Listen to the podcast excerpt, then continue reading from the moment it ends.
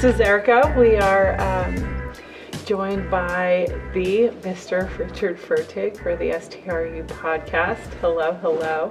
Hello, hello. You know, you introduced me the other day as the handsome Richard Fertig, and that just felt better. The handsome and very charming, I believe I said. Thank you. And the beautiful Erica Bossi, the hostess with the mostess. Thanks for hosting us. Yes, yes, truly my pleasure. Thanks for being here. The least I could do. So I kind of want to share a funny story from our morning. Well, yeah, from our morning about kind of what's going on with us lately. Ready for it? I don't know, but you sure seem to think it's hilarious. I can't wait. Well, I mean, not so much hilarious, but I just thought it was, so, you know, we're back here, we're in Jackson. I think we're both very much enjoying, you know, being home and very much participating in this winter wonderland. And along with being home, we've got the dogs back. And it's been a little bit tumultuous the first, you know, little bit being home with them because the oldest of the two dogs has been having accidents in the house. And we haven't been able to figure out why. And I mean, you thought that he was failing, and that basically this was the beginning of the end. And so you advised me to take him to the vet to see what was going on. And because he's house trained, he's a very good boy, but he's house trained. And so we took him to the vet. It's been a pretty penny getting some tests and getting an exam and so on and so forth. And lo and behold, the test results came back this morning and he's miraculously healthy. Every test is miraculous. No crystalline in the kidneys, no issues, nothing. I mean, it's like... Couldn't have come back any better, right? Right. Picture of good health. Right. Aging gracefully. Right. So what is it? How come he's having the issues that he is? So... Here's the way I see it, and I've now confirmed. We figured this out. We did a little detective work and we figured it out. So, as many of you know, Eric and I traveled about 200 days in 2019, and the dogs were boarded, and we have a really great facility and a really great person. Thank you, Julie. She has a 12-acre working farm here in Wyoming, and so Guapo, who is the Portuguese water dog, he's about 11 years old, 10 and a half, 11. And my homeboy Beau, who's about a year and a half old, French Bulldog, have spent a lot of time out there, and they're actually like part of the working dog, you know, working farm, working dog environment. They're out there, you know, doing whatever they do with the cattle and the hay and the sheep dogs, and you know, they're just all about it. They love it. Right. But it turns out I reached out to Julie and said to her, you know, has Guapo been having accidents? And I should also say this was happening before we left. Yes. Right before we left, we had a sudden onset. We didn't have time to go figure this out at the vet. And there was a lot of debate. Right. Erica, you know, was certain that Beau, the French Bulldog, was marking his territory. Right. And it was a very plausible argument. I mean, because he's still intact. Yes. Right. One that I certainly had to entertain, but I knew better. I knew that it wasn't Beau. I knew it was Guapo, and Erica and I had a lot of debate about it. Ultimately, you know, she persisted and kept telling me about the marking tendencies, and then we turned to Julie, who knows the dogs really well too, and she said, yeah, Beau marks everywhere, and he's intact, and right. Especially when there's other dogs and males, or when he's new in an area, he's going to mark, and so... That was sort of what some of the best minds around the canine pets of mine. Everybody agreed. It was consensus. Right. I stood alone and apart and figured that didn't make a lot of sense to me. But, you know, what do I know? I'm just some, you know, dumb old male. We're dealing with bright minds here.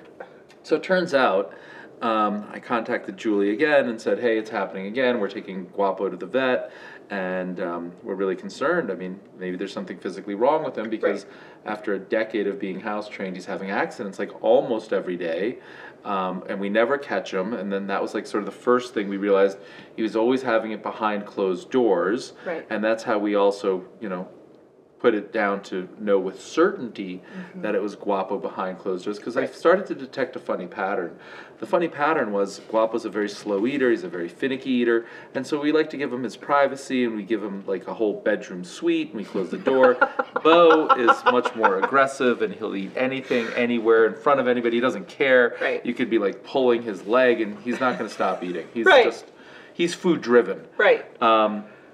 So anyway, in order to let Guapo take his time and not have Beau come eat his food, we've been separating them at mealtime, and Guapo was always behind closed doors, and it took us a little while to put this all together, but we would go in to retrieve Guapo's food and let him out, and you know, maybe later in the afternoon or the next evening or whatever, we'd realize that he had wet a little bit of the carpet, and we never caught him, we never saw it, we never actually associated with the food, but Erica went to go do some gym stuff or something, and I fed Guapo alone, and I put him behind the closed door, and I came back, and that's when I realized that he was having these accidents at mealtime. Right. Every, like, mealtime he was having these accidents, and so once we realized that, Erica did, you know, the smart thing in her mind, and started joining Guapo at mealtime in the closed room, and I was like, well. And lo and behold, he stopped having accidents at mealtime. He stopped having accidents. Right. And so then when I reached out to Julie and said, we're really concerned, and we figured out that it's happening at mealtime, that's when Julie shared with me that, you know, Guapo's a finicky eater, and she used to put him in closed quarters so that he could take his time, and she would sit with him while he ate. And so Guapo sort of is used to beautiful female company when he's eating, and if there is no beautiful female company, he's going to let us know that he's not happy about this. And so he started literally having accidents at mealtime when he was alone, and every time when he's not alone, there's no problem, there's no incident, and he doesn't have to, like, relieve himself. Right. So, you know, basically, the two women helping with the care and maintenance of my dogs, my pets, have trained them inadvertently to, oh, now they're speaking, they hear themselves, you know, being spoken of. Right. They inadvertently trained Guapo that, you know, he's entitled to beautiful female company while he eats and dines, and to take his time and enjoy it, and, you know, and he's just doing what comes natural to him. When he doesn't have that, he protests. Right. Well, you can relate. I can completely relate. I mean, although you don't wet yourself. Right. I don't really wet myself, but I'll protest, you know. But in any event, the good news is we know with certainty that he's extremely healthy for a dog his age. There's no physical issues whatsoever. He's been checked out thoroughly. Yeah. We've also supported the local veterinary economy here, so like we're happy to participate in that endeavor. Keep them flush and going. That's an important service that they provide. And then, you know, for a moment we just are going to celebrate that Beau, the French Bulldog, who is like being blamed by everybody for everything because he's younger and handsome and intact and all of these things, is actually completely innocent. So I would like you, Erica, now, to the entire podcast audience, to apologize to my homeboy Beau. To Beau. Well, I am very sorry, Beau. You know, I just, I am sorry, Beau. You are a good boy. You have not been going potty in the house. And I'm so glad that we got to the bottom of who and why. Yeah, so I'll relay to Beau a little later your sentiments, and we'll get back to you. I think Beau and I are okay. No, I know you're okay, yeah, but I mean, it's okay. Because he doesn't comprehend how much you've been, like, you know, maligning him and slandering him behind his back, you know. Oh my gosh. He doesn't comprehend. But nonetheless, I'm just glad we got to the bottom of it. Totally. I'm so relieved. It was one of those things, hey, Guapo, shh. Now he's acting up. Maybe he needs, like, some female company to just, like, sit by him or something. In any event, I think it's just really nice to know that he's super healthy, and all of this stuff is just behavioral as opposed to, like, physical. Right. And I don't know. Let's go on. So for any of you that are dog lovers, just realize that sometimes you're training unintended consequences, and it could be the same thing, you know, right, with children. Like, even though you're doing what you think is best and to satisfy something, oftentimes there's a consequence or an adverse response or reaction, unintended. Right. I mean, now what have I done? But signed up to join Guapo for a free meal. Exactly. Right. And now he's like acting up, and he hears us talking about him, and so right, it should be interesting. Right. Anyway. Yes. Onward and upward. All is good here in the canine world in Jackson. Right. They're very happy, very pleased. They love the yes, fact that we're back. Yes. And as much as they love being on the farm mm-hmm, and doing the working dog stuff, I can also tell you they love being comfortable and warm and indoors and pampered and, you know, so on and so forth. And absolutely, it's great to be with them, you know. Dogs are really, really sweet animals and bring a lot of joy to my life and our life. And for sure. It's a pleasure and a privilege to have them. Yeah. And it was the best use of my money to just confirm that Guapo's in perfect standing. I couldn't agree more. I could not agree more. Yeah, thank you for that. Thanks for getting on board. Yeah, and so, like, look, you know, when you go sit with him tonight at dinner, right? So I don't know. I'll do something a little more productive, perhaps. Right. Well, speaking of which, so we, for the first time, while we were gone, Airbnb'd our primary residence, and. Did you have any concerns with that at all? I mean, I certainly, that was new to me. Yeah, you were an anti. You were just like, no. Right. Yeah, I'll admit to that. That was, it definitely took me a minute to get on board with that and to wrap my mind around, like, what that looked like and the idea of that. And also it kind of... I wondered if it took, you know, for me, I think, you know, home is very much like safe space. It's the sanctuary. It's where you come to, you know, surround yourself with love and recharge and reboot and relax. And, you know, it's where you can walk around the house in, you know, sweatpants and hair in a ponytail and no makeup and, you know, eat over the sink or whatever. You just, you know, I think home is just different. And so the idea of really, truly sharing that sanctuary, that safe space with people we didn't know, was a concept that, took me a minute to wrap my mind around. Yeah, I didn't really have any concerns at all. I know. My biggest concern was just personal effects and art and right, things that had not only real economic value but also personal, sentimental value, and just protecting those. And we came up with a great solution. But so right, like once the few items that I really cared about in this dwelling mm-hmm, were protected, I wasn't particularly concerned with the dwelling itself or the right, furniture or people coming into the place or using it. And I think that the way that I got you a little bit more comfortable with it was just saying that it's really no different than when we go stay in other people's Airbnbs. It's us visiting their home, right, and we take good care of it and we do nothing wrong with it. And we spent 200 days in the last year in Airbnbs and in hotels, and you know, we would have loved to have stayed at this place for a few nights or longer. So true. We treat it with respect and at the price point that we charge and the experience that we have screening guests and so on and so forth. I didn't really see any reason to keep it vacant and not share it right, with others coming to visit the area. It's a great location. It's a great property. Brilliant. It would enhance people's experience and create memories, and so like I was all about that. Right. And then just purely from a financial perspective, you know, it's a pretty expensive asset that we have here, and there's a lot of expenses that continue. You know, I have a mortgage, there's a HOA payment, there's utilities, And if we know we're going to be on the road for, in that particular case, it was about 9 months. Right. And it also will be, by the way, in 2020.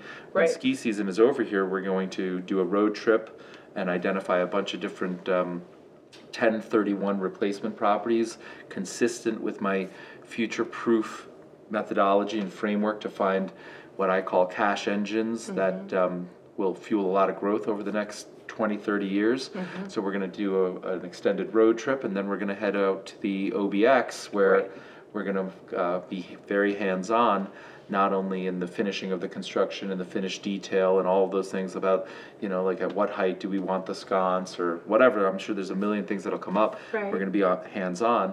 We're also going to be hands-on throughout the entire summer as we open and operate and welcome people to that community. So, and then I'm really excited to go back down to Nosara. So the way that we look at 2020 is similar to 2019 is we're really here for the ski season. Right. And consequently, this big asset with all these expenses that would be a great thing to share with people is almost underutilized. And so, like, it makes all the sense in the world to not only have our expenses minimized, but the reality of it is our expenses went away. Mm-hmm. And in fact, our asset generated income for us, you know, it was cash flow positive, such that it helped offset or pay for our entire travel, right? So like a lot of people that don't know a lot about me, but maybe are Facebook friends with me or whatever, are like, wow, this guy's, you know, really blowing a ton of money and he's traveling the world and he's this and he's that and he's on planes and he's staying in hotels and how's he doing all this? And the reality of it is, well, I put my primary place on and that's covered in making some cash and it's offsetting all of this travel. Mm-hmm. Not dollar for dollar, but, you know, order of magnitude, it was a great do because, you know, Jackson Hole in prime summer season commands a huge premium. Right. And so from the purely economic perspective, we got paid to do it. We got paid handsomely to do it, and it made all the economic sense in the world. So that's sort of the debate that we had. Do we do it, and how do we do it? And I think the how do we do it is what ultimately got both of us really comfortable.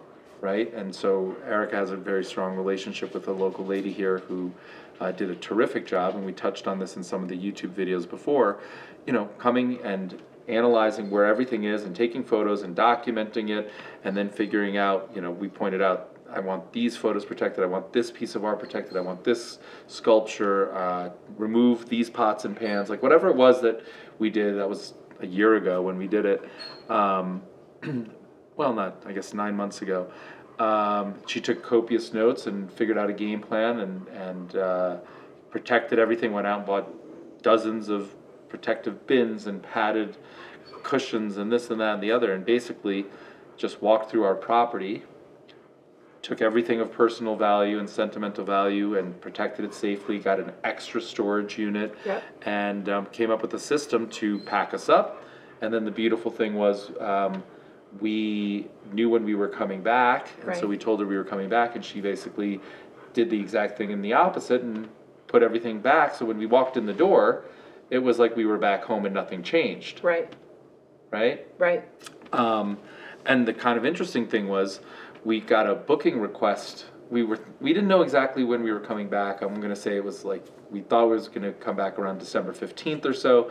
We got a booking request, which was for December 15th through the 17th or 18th or something like that. Right. And Eric and I had the conversation, which was, do we take it or should we just come back? What are we going to do? And we were like, well, you know, the money's good, so why don't we just take that reservation? It'll help pay for the unpacking of everything back in. And so we just opportunistically took an extra 2 or 3 day vacation. It was really hard for us. We stayed at the Fontainebleau in Miami, so it was about 80 degrees and sunny, and we were working out and sitting by the pool and doing all sorts of things that we wanted to do anyway. And again, we basically got paid to do that and also help pay for Peyton to come in and move us back in. And so like these are the kind of decisions that we have the flexibility to decide, and I think it worked out really well. It did. It absolutely did. I couldn't agree more. I was incredibly grateful that Peyton did, you know, such a beautiful job and was so well organized. I mean, she took all of the fear and anxiety out of it. because I knew everything was organized and protected, put away. I mean, I can't think of a single thing that literally I couldn't find. Yeah, you know, no, or if I couldn't find it, she could tell me where it was, yeah. You know, and I just really felt like we were in great hands, and she was incredibly respectful and trustworthy and organized and everything that I would want her to be in for that job, and it was awesome. It was as though we never left when we came home. I mean, everything was right where it should be, and it was awesome. And as cheesy as it sounds, it also taught me that, you know, home is not necessarily four walls. You know, it can be, you know, two eyes and a heartbeat. And so, you know, home is where you are. And if that's here, then, you know, it's here. And if that's in the OBX or Nosara or wherever, you know, I mean, you are home. Oh, thank you, sweetie. And you're home, too. And, you know, we're not going to put you for rent on Airbnb. You might be home, but not for rent, you know? Thank you. That, oh, my gosh. You know. Is it my birthday? What a gift. No, but we can earmark this forward for your birthday. I gave it to you on the podcast. Right. Anyway, right. I think it worked out really, really well. Yeah. And last time was the first time, so we just learned from it. Now, Peyton and we'll execute again when we leave at the end of ski season, and she'll get better at it and we'll get better at it, and the costs will come down, and the variability where we, you know, she didn't know where to put this back, right, whatever, like it'll just continue to improve. But that's the specific reason why I only looked and continue to only look to buy real estate that's legally allowed to be short-term rented, because the flexibility that affords us is amazing. So if we lived in this as our primary home, but it was not legally short-term rentable, we wouldn't be able to put this for a long-term tenant. They would want a year. We only had 9 months. And the income would have been less, and it may not be worth it. And so my primary asset is actually acting as a liability as I travel the world, because it's like an anchor. It's pulling me down. All those costs are actually really, really expensive and hurtful, and in the back of my mind, and it seems wasteful, and I don't really want to go travel. I've got this home, and it's so expensive. I've got to maintain it. But the fact that it was in the short-term rental market, you know, allowed us to go fishing and see. And by the way, we charged a premium for this place. This is maybe one of the nicest apartments in Airbnb in Jackson Hole, and so we went for the very high end and charged a premium for it and got paid for it and proved that there was a market for it. And like that flexibility, just the fact that it's legally allowed to be short-term rented, is a premium that this location should collect.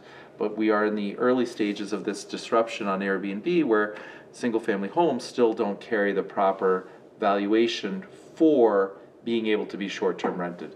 So price per square foot, we're going to use an easy number.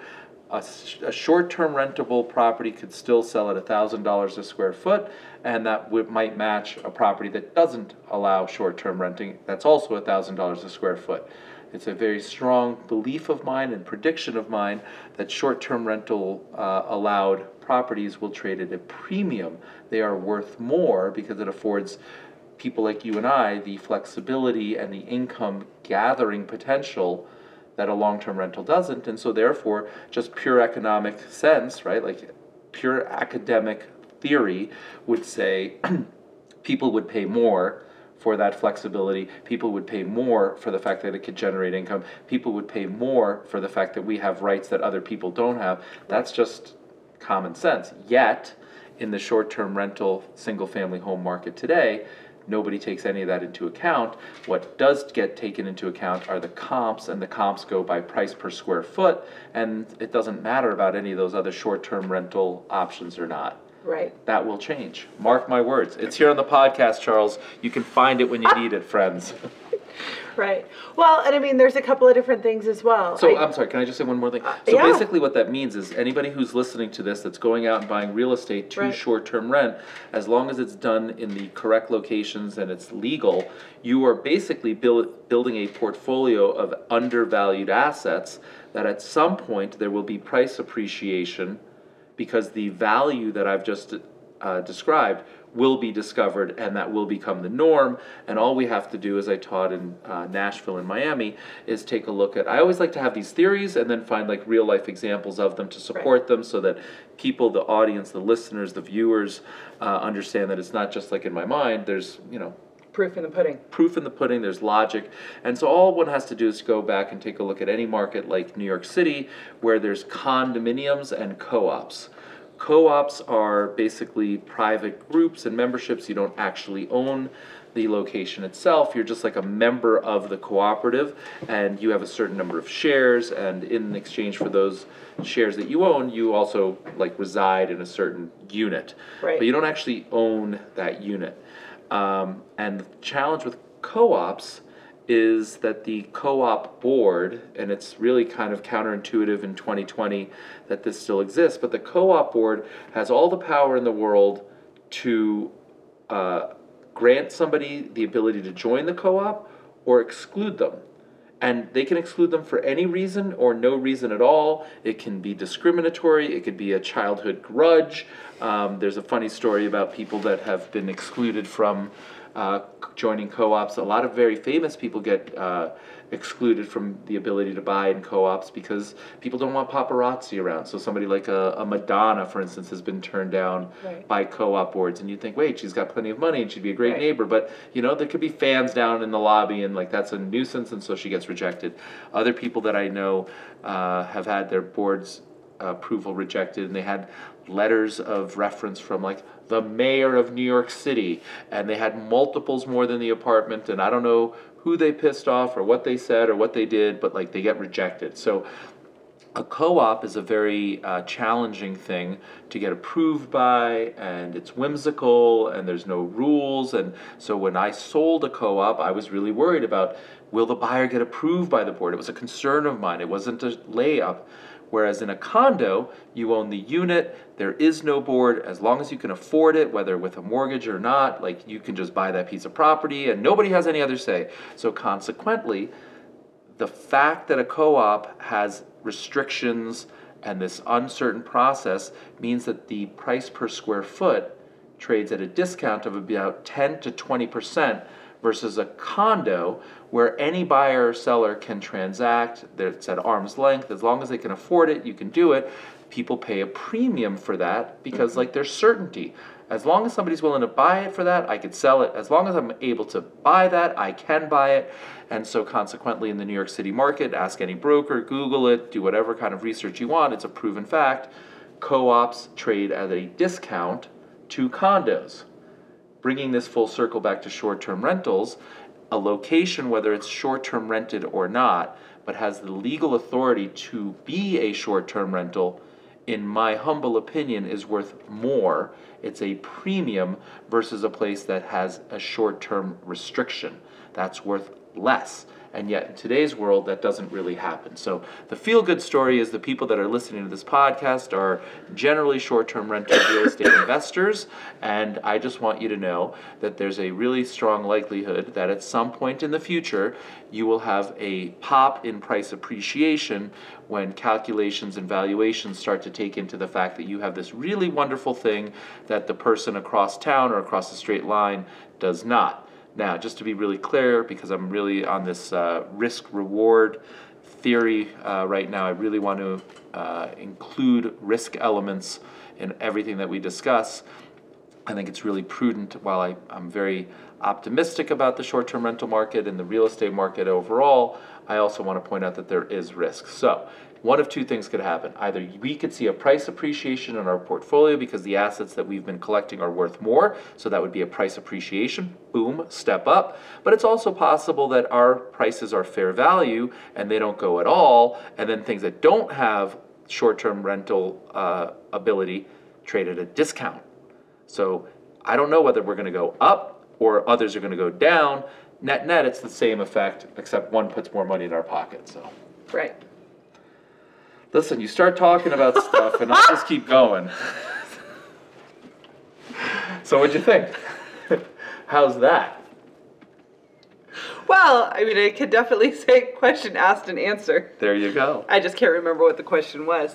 But I think this is really, really important stuff. And Absolutely. So as I think about the future and as we discussed on some other podcasts, I'm in the process right now of really taking a look at 1031 exchange and buying a bunch of different properties in a diversified area. Obviously, all of them are going to be short-term rented. And what I would basically say is anybody listening to this, if you're going to buy real estate, try and buy undervalued assets that will appreciate. So if short-term rental approval is not being factored in, that could be a real estate asset that does in fact appreciate. And then of course, it cash flows at a multiple of something that's long-term and or not able to be short-term. So right now, where we sit in 2020, from my perspective, this is great times to be a short-term rental investor, low risk, and lots of opportunity when done properly. And hopefully the people watching this podcast and watching the YouTube channel, and certainly those that are attending the live events or are participating in our mastermind events or doing the one-on-one consulting, like, they get it. They're investing in themselves. They're being forward-thinking and taking advantage of this opportunity while it's here. And by the way, it's fleeting. Right. If we have the same exact podcast 10 years from now, I guarantee you my sentiments are very different because the market will change. Right.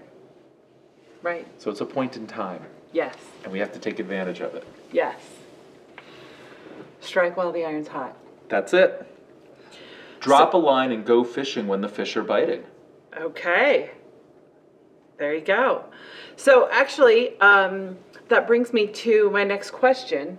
Or, I should say what I would like to discuss with you further in regards to 2020 Airbnb, some new policies they have in place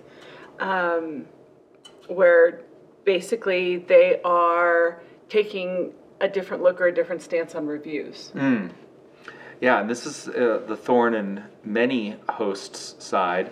I fortunately have not had any need to go back to Airbnb and say this is a bogus review and can you take it down and so on and so forth. But if you participate in our Facebook group where we have about 19,000 hosts from all over the world, you can imagine that we've seen everything under the sun there. Right. And so if you're not in the Facebook group, you really ought to come over there. It's free.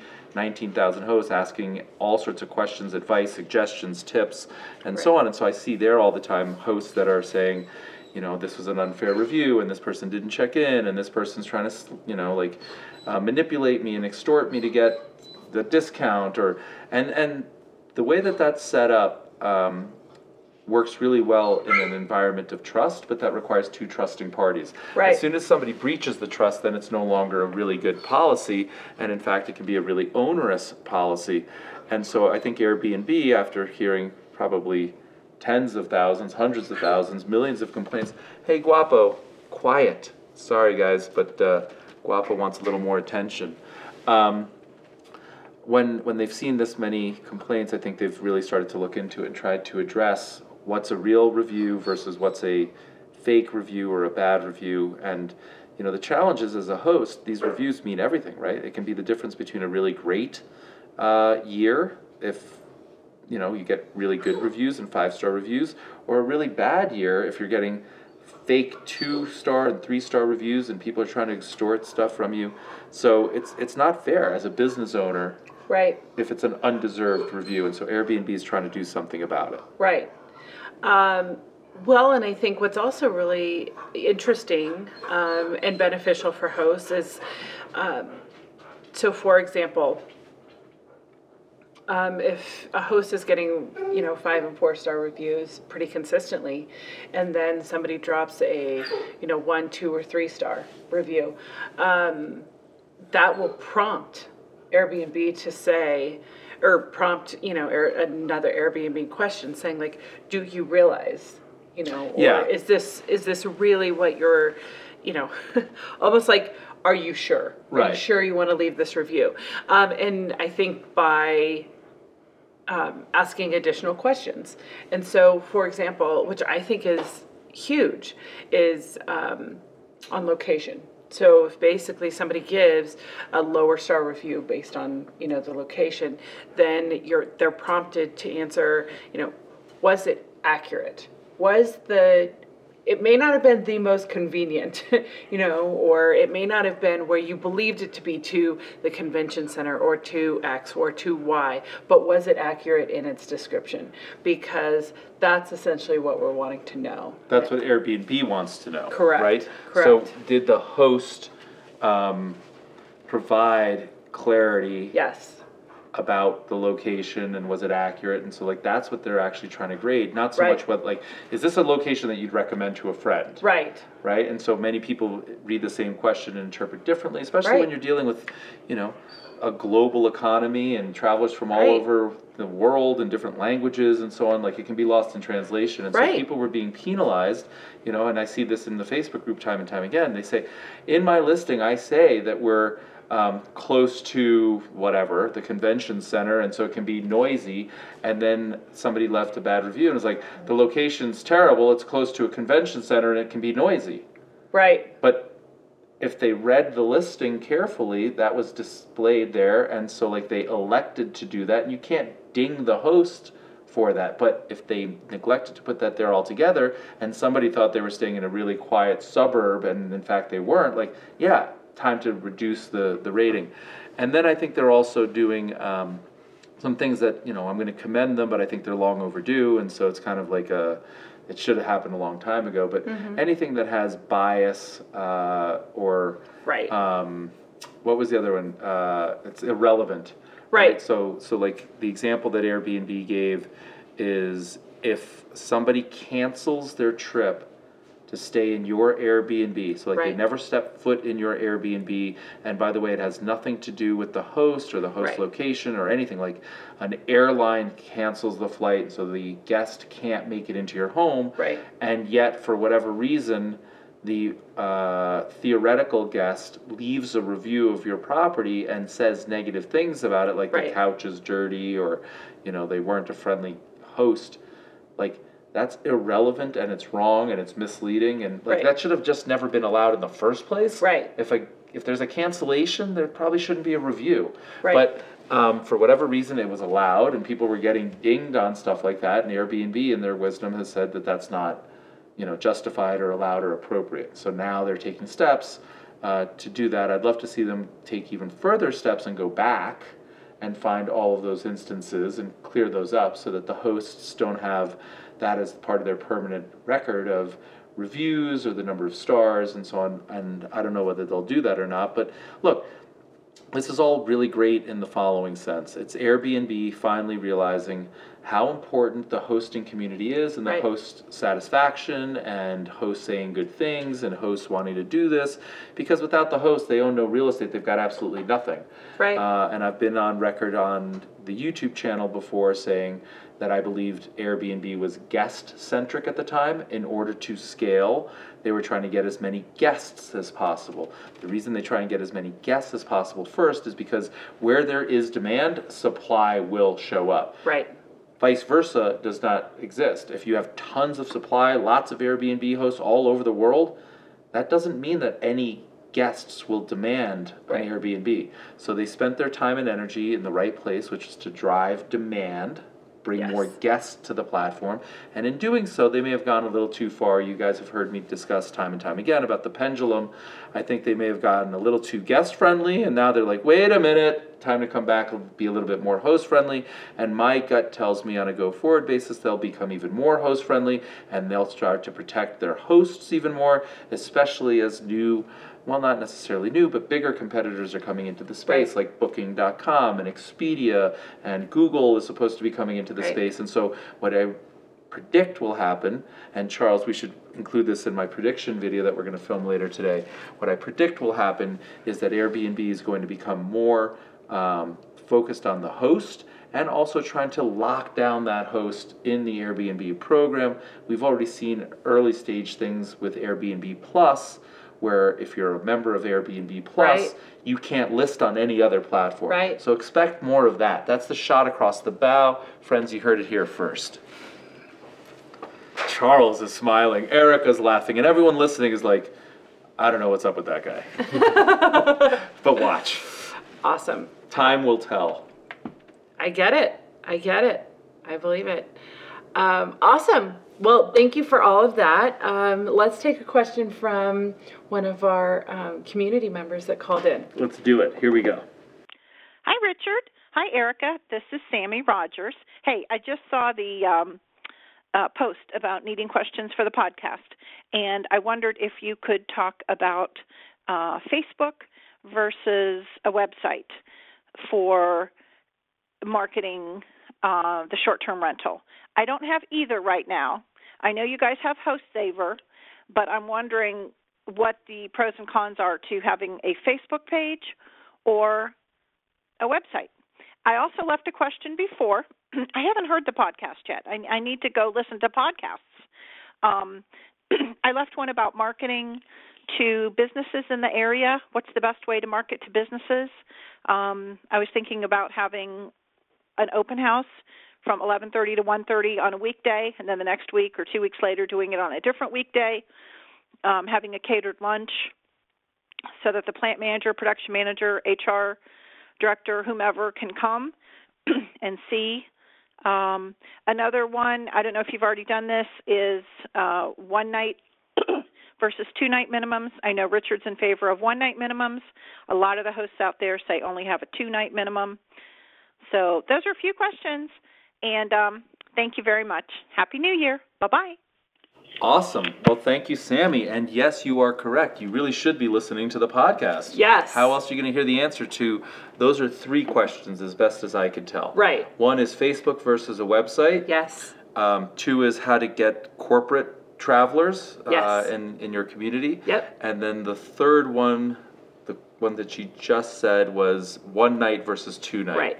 So your job, Erica, as I start to answer these things, is to remember questions 1 through 3. Okay. Because I just, I'll just go on a tangent here. Yes. All right, so you got them? I got them. We're going to hold her accountable. Right. Okay, here we go. Okay, so, starting out. Facebook versus website. The answer I would say to you is feel free to have both. There's no reason that you shouldn't have both, but I think that they serve different purposes. I have plenty of...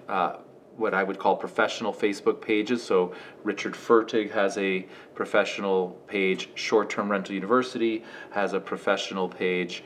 I think Brilliant Transportation has a professional page. I believe HostZaver has a professional page. Jackson Hole Dream Cars has a professional page. So I have many business professional pages which are distinct and apart, for those of you who don't know, versus like your personal profile. I also have a personal profile on Facebook as well. But I also have websites for each of those businesses as well. Right. And I would say from my firsthand experience, they're very different. Facebook, I believe, is, I kind of take the space on the Facebook page so that I have the domain name and I can do something with it in the future if it becomes prominent. But to be perfectly honest, we do almost zero business and zero transactions, very little engagement. In fact, Facebook really uses those pages to promote advertising. They stopped doing organic. So like whatever you have in your Facebook professional page is likely not seen by anybody unless you promote it via ads and you pay Facebook to promote it, and or you give somebody that direct listing and they go there. That said, the website's very different. A website's kind of like a storefront, and it's very business and it's very corporate, and people go to websites to transact. People go to websites to spend money. People go to websites to learn and become educated. And, I think at the end of the day, Facebook is more of a social sort of culture, platform, environment, and people, generally speaking, on Facebook are... trying to get away from corporate and work, and they're trying to relax and unwind and see like their nieces and nephews and post photos of their pets and stuff. So in my personal opinion, they've got different purposes, but I would encourage you to have both.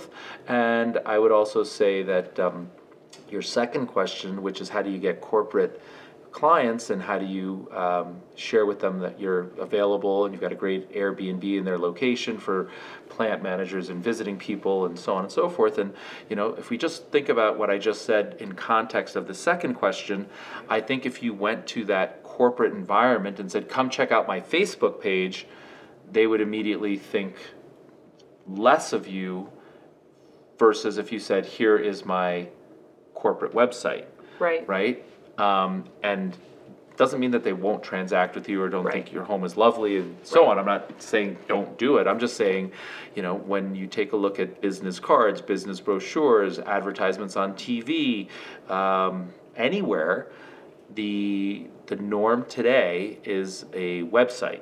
It is not a Facebook page. Right. And Facebook pages are, you know, I think a way for Facebook to gain ad share more than a place to conduct commerce. Now that could change. Facebook is extremely nimble and fast growing and innovative and so on, and that's why I would encourage you to have both. Right. But I think you mentioned the one-click solution that we have, HostZaver, and you know, that's a really great way to get started on a website. Websites are very expensive to produce on your own. There's tons of decisions. There's graphic and design, and you know, like we've made it so that anybody who does want to take their own business into their own hands and either supplement or move off these platforms, or going on to what we were saying, you know, if your business was damaged due to some deleterious false reviews, you're held hostage. And that's why I encourage you to diversify. We filmed another podcast talking about diversification. You should be at least 2 platforms, if not 3 platforms.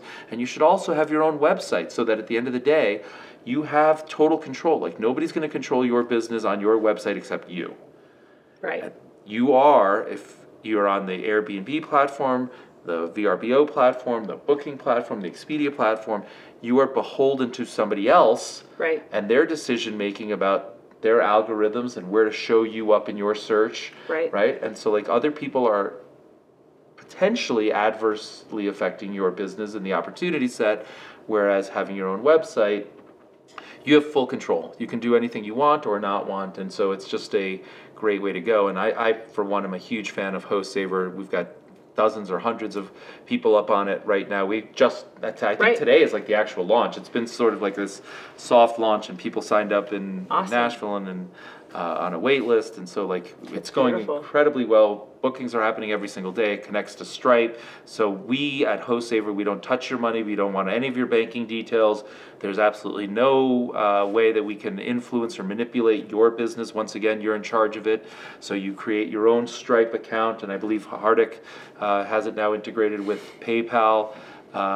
But that's your Stripe account, that's your PayPal account, and those get directed into your bank account, and we neither touch the money, nor want any credentials, nor any logins. We want nothing to do with it.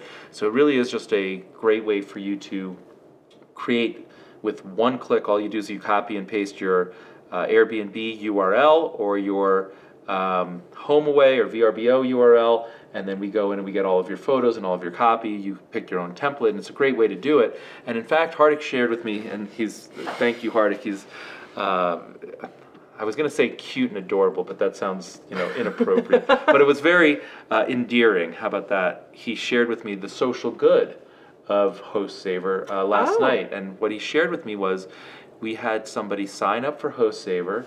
They cut and pasted the URL, and it said that the URL was not found. Airbnb did not recognize its own URL.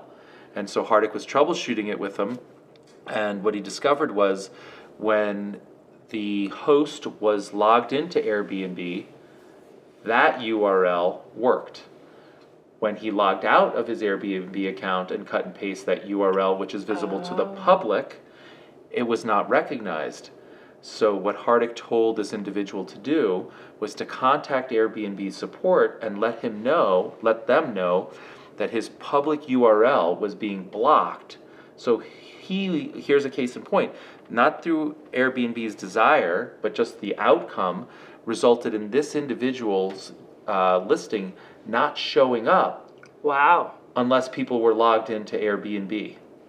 So this hosts trying to grow their business, doing everything right, was actually a part of some Airbnb-related bug that Hardik discovered through this tool, and he was all excited. It was really endearing, and he was trying to express to me what a great social good this was. And, you know, I shared that enjoyment, but I'm hopeful that it was really, you know, few and far between. Like I said, we've had, I don't know, hundreds of people, I think, at this point sign up, and this is the first time we saw it. But that makes a huge difference for that one individual. Totally, absolutely. Right? Like now his or her listing is going to show up as intended on the Airbnb platform, and maybe their bookings are going to increase significantly. Like, we don't know. But in the meantime, they're on HostZaver and they're in control of their own business, and so like that worked out really well. And so I say, Sammy, you should have both, you should experiment with both, but realize that if you're going to go speak to corporations, and that was your question, I would encourage you on all of your printed matter and on all of your communication, not to share with them your Facebook page, but rather your website. Right, right. And what are your thoughts on 1 or 2 day minimums? Ah, and the third question. Bravo, Ms. Bossi, bravo. So it's a very personal preference, and I'm not going to suggest that one is better than the other unless you adhere to the following. If you are doing this for financial gain, financial reward, income, money, however you want to state it, right, then there's no question that 1 day minimums are the way to go. Okay. Now, I'm not saying that I think your business should be built around 1 night minimums, or that 1 night minimums are going to really revolutionize your profitability. In fact, I have very few 1 night minimums. Right. Right? But at the end of the day, it affects your calendar. So if you require a 2 night stay, you're just limiting the number of people that your place will be served up for. Right? And for me, I always want to be shown in all the search results.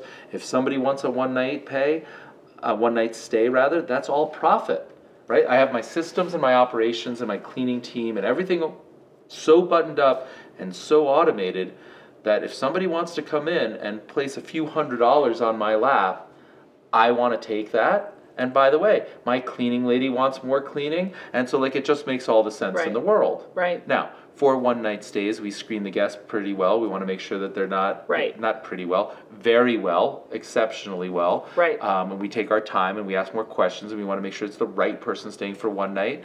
But as I shared on a YouTube video when we were in Miami, remember, we had to leave that place because there was road noise and road construction, and it was a very valid reason. We were trying to film podcasts and videos.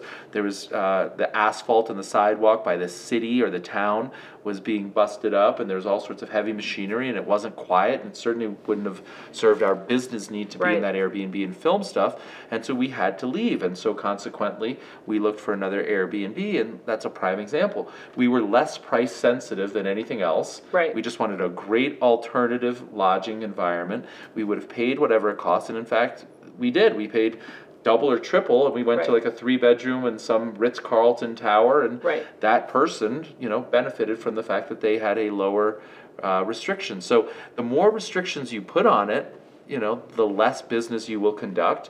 Now, you might feel more comfortable in your own business saying, well, I don't want this, and I don't want that, and I don't want this, and I don't want that. Right. I'm just saying, the more you don't want, the less you'll actually get. Right.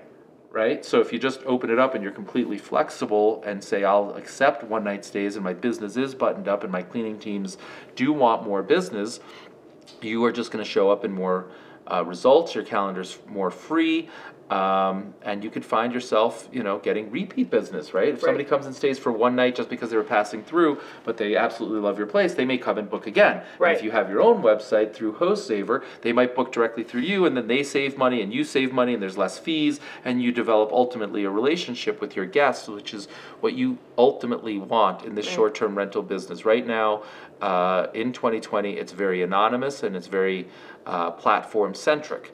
The goal for us hosts, just to be really clear, is to own those relationships, develop those relationships, know who's staying in your home, because then you avoid all of the craziness and all of the parties and all of the bad stuff, right? Like if you know and you've had a good experience, and you know, if you take a look at vacation rentals for decades now, what tends to happen in the vacation rental market is Charles's family, Erica's family, or Richard's family, whatever, we all go to the same. In my case, it was the Hamptons. In Charles's case, he went to the OBX. In your case, maybe you guys went to Lake Tahoe or whatever. But people take family vacations around summer vacations, around school vacations. Right. They go and they find a cottage, a house, a bungalow, a lake house, a whatever that they really like. They're really comfortable there. It suits all of their needs, the price point as well. And then what you want to do is have those same great guests love your great home and come year after year after year after year. And that's exactly what I did in the Hamptons, which was my first place that I ever owned for rental income. We were thrilled when we had the same family book with us 3 years, 4 years, 5 years, 6 years in a row. Right? Because we knew our house was in good hands. We knew that they weren't troublemakers. We knew that we had a great working relationship. They knew exactly what they were getting. They'd been there before. They know we're great hosts. And so, like, that's ultimately where we want to go. And it takes out all of that, like, anonymity. Thank you.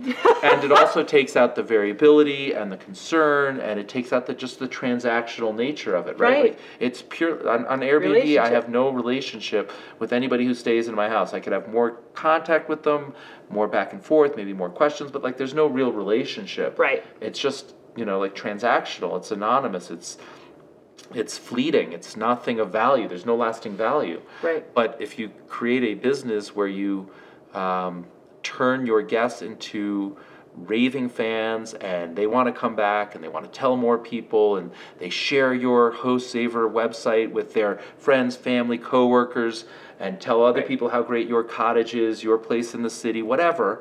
Like, that's how you start to build a book of business. And in an ideal world, which, you know, will take work, just to be direct, if you were able to transact and be at your desired occupancy and generate as much income as you wanted without the variability, without the uncertainty, without the anonymity, then I think you would be a happier host and with more certainty and so on, right? And so that's the goal, but you can't do that if you don't have your own website. Right. So, anyway, I think I've answered Sammy's questions. Absolutely. Am I missing anything? I don't think so. I think you nailed it. Thorough? Absolutely. Awesome. Very. Awesome. Thank you. So, if anybody wants to learn more, go to HostZaver with a Z. We'll include a link in the description. Yeah, great. www.hostzaverwithaz.com. Check out the landing pages. There's right now 4 or 5 templates. You can pick and choose one that's more in your style and the way that you want. And it's really... it's amazing the technology that Hardik has put together to make it so that it's like literally one click, and whether you're technology savvy or not, you have your own really professional website that you can share with any corporation that you're going to try and get their project managers and so on to stay. Actually, I'm going to drill down on that a little bit more. I think, Sammy, to answer your question, I think it's a really good idea. I'm just not sure how effective it's going to be and whether it's a good use of your time or your resources to have catered lunches and invite people. If you do it and people come, then I think it's really wonderful. But I don't know that people that are really busy and, that a lunch is going to be enough to get them to leave their environment and come check it out, or if housing is that necessary that they can't just like put people up in the Hilton. I think it's a really good idea, and I think it's really creative, and I encourage you to keep thinking outside the box and build your own book of business and so on. But I think you may find that the people that you're going to see aren't quite as excited about the idea as you are. Right. Or what I would also suggest is instead of asking them, not that it would be an inconvenience, but instead of asking them to leave their environment to come and see the place, if you have, professionally... the website. If you have the website, if you have professional pictures taken, then basically what you can do is, if you so choose, you can take a plate of cookies and, a business card or something like that that's been drawn up, a pamphlet that you can drop off, saying, here's my website, check it out. Give this to your HR department, give this to your receptionist, give this to, whoever it is that books, housing for people that are visiting, but then that way you're not asking anything of them outside of their little bit of time and attention. Absolutely. But yet you've put forth the effort, you've created a connection and a relationship, and you know, you've provided them with the information so that they can find you. But even more so, even more importantly, get that website, because then you've got something to deliver to them where they don't have to, they don't have to step away. All they have to do is look it up. Yeah, but I mean, I love the idea and totally, it's a great idea. You could be totally onto something, and I could be totally wrong. I mean, I'm no, expert on that, but I do think the more thought and energy you put into creating your own book of business through your own website, the more you will be rewarded. Absolutely. Right. And that dream scenario that I just expressed, where you could be at 60, 70, 80% occupancy with repeat guests that have been on your in your home, that take care of your home, that aren't problems, that aren't disturbing you in the middle of the night, that know how to get into your home. Like, all that stuff that is actually kind of challenging in the short-term rental space can go away. Right. And I have absolutely no doubt that Sammy is an amazing host. Absolutely. Now, she's not that great at listening to the podcast. She's not that great at listening, but she's an amazing host. And she's an amazing Facebook contributor. Yes, she's all about it. She makes me smile quite frequently. Thank you so much, Sammy. I really appreciate the questions. Yes. And I would encourage all of the people listening or watching the podcast to call us, because we are committed to doing this. Yes. We love your questions. We want to meet you where you are. We don't want to guess what's important or relevant to you. Right, nothing's off the table. Yeah. I mean, you can ask questions about your STRs, about, you can direct questions to me specifically, to Richard specifically, to us as a couple. Regarding travel, regarding health, anything. You name it. Nothing is off the table, but you do have to pick up the telephone and leave a voicemail. Yes. And the number to call is 206-900-8189. I'm going to repeat it. 206-900-8189. That's the Short Term Rental University podcast dial-in hotline. Your questions, our answers. All right. Awesome. All right. I think that's a wrap, friends. Yes. Thank you very much. Too fun. See you next week. Yes. All right. Thank you. Thank you, sweetie. Thank you, Charles. So that does it for another episode of the STRU podcast. As always, all links mentioned are in the show notes below. Be sure to check out str.university. Till next time.